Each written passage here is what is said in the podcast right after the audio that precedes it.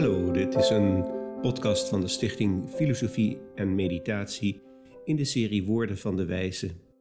Mijn naam is Medi Jiva en dit is deel 1 van een serie van 3 onder de titel Sleutels voor de Nieuwe Tijd. En vandaag wil ik heel graag hebben over één sleutel, continu onderzoek. De situatie is dit. We leven in een hele bijzondere tijd. Zonder dat we het ons realiseren, spiritualiteit is nu in het publieke domein doorgedrongen.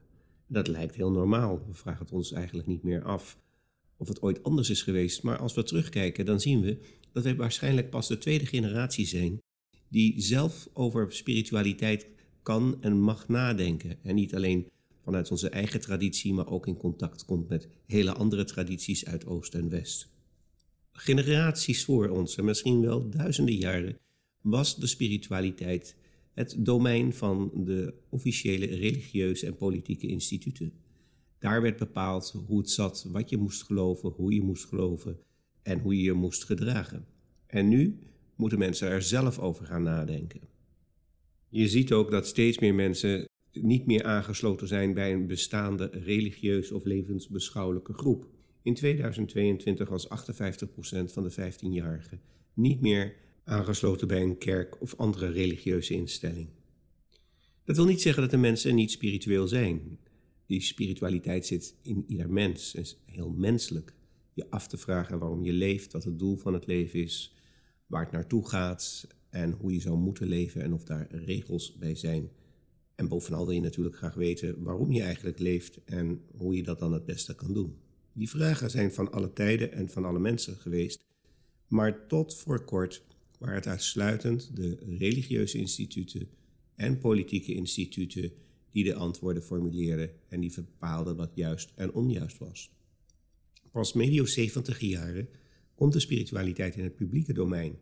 En niet alleen vanuit de westerse filosofie en religie, maar we kwamen ook in contact met de oosterse religies en filosofieën, de yoga-traditie, het boeddhisme, het soefisme en vele andere. Prachtig allemaal, maar hoe moeten we daar nou onze weg vinden als we niet meer blind achter priesters, dominees, goeroes en andere religieuze figuren aan gaan lopen? Hebben de woorden van de wijze uit oude tijden ons iets te bieden? En ik denk het wel. Ze hebben iets heel bijzonders achtergelaten. Wat we niet vaak hebben gehoord en wat misschien ook niet erg prettig was voor al die officiële instituten. Want dat betekende dat je dan op je eigen benen ging staan en zelf je koers ging bepalen. En dat werd al lang niet altijd gewaardeerd. In deze podcast wil ik de eerste sleutel bespreken. En die heet Vichara in het Sanskriet. En komt uit de Vedanta en yoga traditie. Maar kan je terugvinden in eigenlijk alle grote tradities. Vichara betekent iets als doorzicht, onderzijdingsvermogen, continu onderzoek, maar ook meditatie. Hier zal ik het gebruiken als continu onderzoek. Je moet zelf onderzoeken. Je moet niet klakkeloos dingen aannemen en herhalen of navolgen. Je moet zelf kijken of het klopt en in welke situatie het klopt en wat de betekenis in jouw tijd en jouw plaats en in jouw leven. Er zijn wel een paar voorwaarden aan. Het moet niet een onderzoek zijn dat je uitvoert vanuit een innerlijke houding van scepsis of boosheid of teleurstelling. Het moet juist een onderzoek zijn vanuit een vertrouwen dat die kennis er is, ook in jou zit, en die je het kunt vinden in allerlei tradities, maar dat je die wel moet beproeven in je eigen leven en die je als het ware tot levende kennis moet maken. In de Yoga Vasistha, een oud-Indiaas geschrift, staat een mooie uitspraak. En die uitspraak is: een geschilderde kan met nectar is nog geen nectar. Een geschilderde vlam is geen vuur. Een geschilderde vrouw is geen vrouw. En wijze woorden zijn geen wijsheid. Woorden op papier of woorden die je hebt gehoord, hoe interessant ook, zijn nog niet echt wijsheid. Je zal het moeten beproeven, je moet het doorleven en pas dan kan je zien wat die woorden voor jou in jouw tijd en op jouw plaats waard zijn. Dit wordt bedoeld met vichara. Vichara betekent dat je continu onderzoekt. En nu komt er iets heel belangrijks, het woordje continu. Het is niet een onderzoek dat je af en toe doet, nee, het is continu onderzoek. Dat woordje continu is belangrijk omdat het daarmee als het ware tot een soort meditatie wordt. Ik zei al, het onderzoek moet wel geworteld zijn in een innerlijke houding die respectvol is, die vol vertrouwen is, die nieuwsgierigheid in zich heeft, een bepaalde blijheid in zich heeft. En vooral niet een innerlijke houding vanuit scepsis of angst of negatieve gevoelens van ik ben zondig en ik moet me in ieder geval verbeteren. Of met andere woorden gewoon in modern Nederlands met een heel laag zelfbeeld.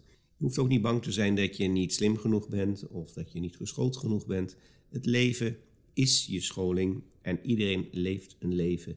En je kunt er ontzettend veel leren, je kunt ontzettend veel onderzoeken. Kort en goed, het is eigenlijk een hele mooie manier van leven. Het is een levensstijl, onderzoekend leven. Het allerbelangrijkste voor onze tijd is dat we dit nu zelf moeten doen. Het is niet meer zo dat het voorgeschreven is hoe je dat moet doen, dat onderzoek. En wat je wel mag onderzoeken en niet mag onderzoeken. Welke bronnen je wel mag lezen, welke bronnen je niet mag lezen.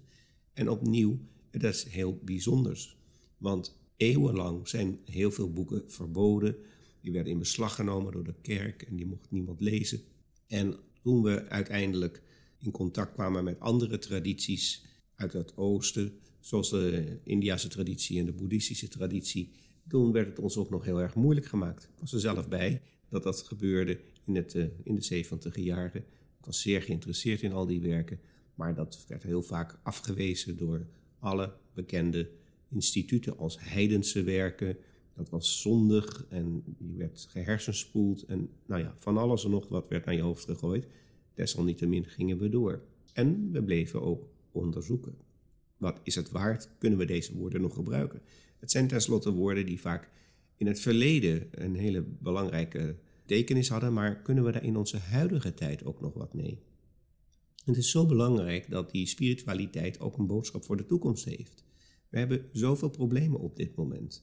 Als het gaat over geopolitiek, als het gaat over grote dossiers van gezondheidszorg, ouderenzorg, economie, de toenemende verdeling tussen mensen die rijk zijn en die arm zijn. Steeds meer mensen komen in armoede.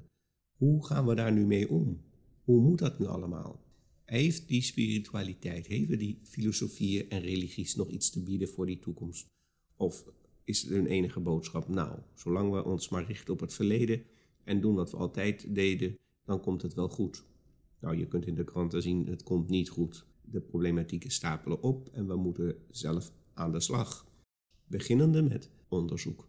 Wat zijn de dingen die we nu echt kunnen gebruiken? Dat is niet iets wat leidt direct tot een antwoord. Tot een vast antwoord, dat we weer nieuwe regeltjes krijgen. Nieuwe geboden en verboden. Die oude zijn prima. Maar we moeten ze juist leven inblazen. En dat is het doel van onderzoek. Onderzoek is niet dingen verwerpen of nieuwe dingen creëren. Het belangrijkste is dat je dat wat voor jou mooi is en waardevol is, dat je dat ook levend maakt en ook echt gaat leven en durft te leven. En dat je daarop durft te vertrouwen. Ik zei al, de oude wijzen zeiden, let op, die innerlijke houding waarmee je dat onderzoek doet is essentieel. Maar aan de andere kant, dat onderzoek is ook niet vrijblijvend. Het is niet een interessant onderzoek voor jezelf, dat je in je hoofdje doet of theoretisch houdt. Nee, je moet het ook werkelijk omzetten in daden. Dit wordt vaak aangeduid met het begrip sewa of dienstbaarheid. En ik weet dat voor veel mensen dat een wat allergische reactie geeft. Maar het woordje sewa refereert ervan dat je het moet gebruiken in de praktijk. Je moet het werkelijk leven. Dat wat je hebt gezien, doe dat dan ook. En jij bent de enige die dat echt van binnenuit heel diep kan voelen. Je hoeft het echt niet te vragen aan een ander of je het goed doet. Het is een geweldige manier van leven. En dan zie je dat je eigenlijk dus bij onderzoek 3 delen hebt. 1, de innerlijke houding waarmee je het onderzoek doet. Het feitelijke onderzoek wat je continu doet, altijd kritisch kijkt. Maar ook echt leert te mediteren. Niet alleen maar met je hoofd loopt te bedenken of dat nu allemaal klopt of niet. En niet alleen maar rationeel onderzoekt, maar je moet ook met je hart onderzoeken. En je moet het ook helemaal in je systeem voelen. Vandaar dat meditatie bij onderzoek zo belangrijk is. En vervolgens dan de derde component. En dat is dat wat je dan voelt, dat je dat ook uitbeeldt in je leven. Gebruikt en doet voor het welzijn. Ook voor jezelf, zeker. Maar ook voor anderen. En uiteindelijk dat het ook in harmonie is met die hele schepping waar we allemaal van afhankelijk zijn en in leven. En die ook de volgende generatie nog graag wil gebruiken om in te leven. Tot zover. Vichara, continu onderzoek. Altijd weer kijken hoe het is. Geworteld in een zuivere innerlijke houding. Vol verlangen, vol vertrouwen. Dan het onderzoek, zowel met hoofd en hart. En vervolgens zul je het met je handen en voeten moeten uitbeelden. Dit was de eerste sleutel die de oude wijzen ons geven, die we heel goed kunnen gebruiken in onze tijd en in de toekomende tijd. In de volgende podcast zal ik er nog één bespreken. Dankjewel voor jullie aandacht en tot de volgende keer.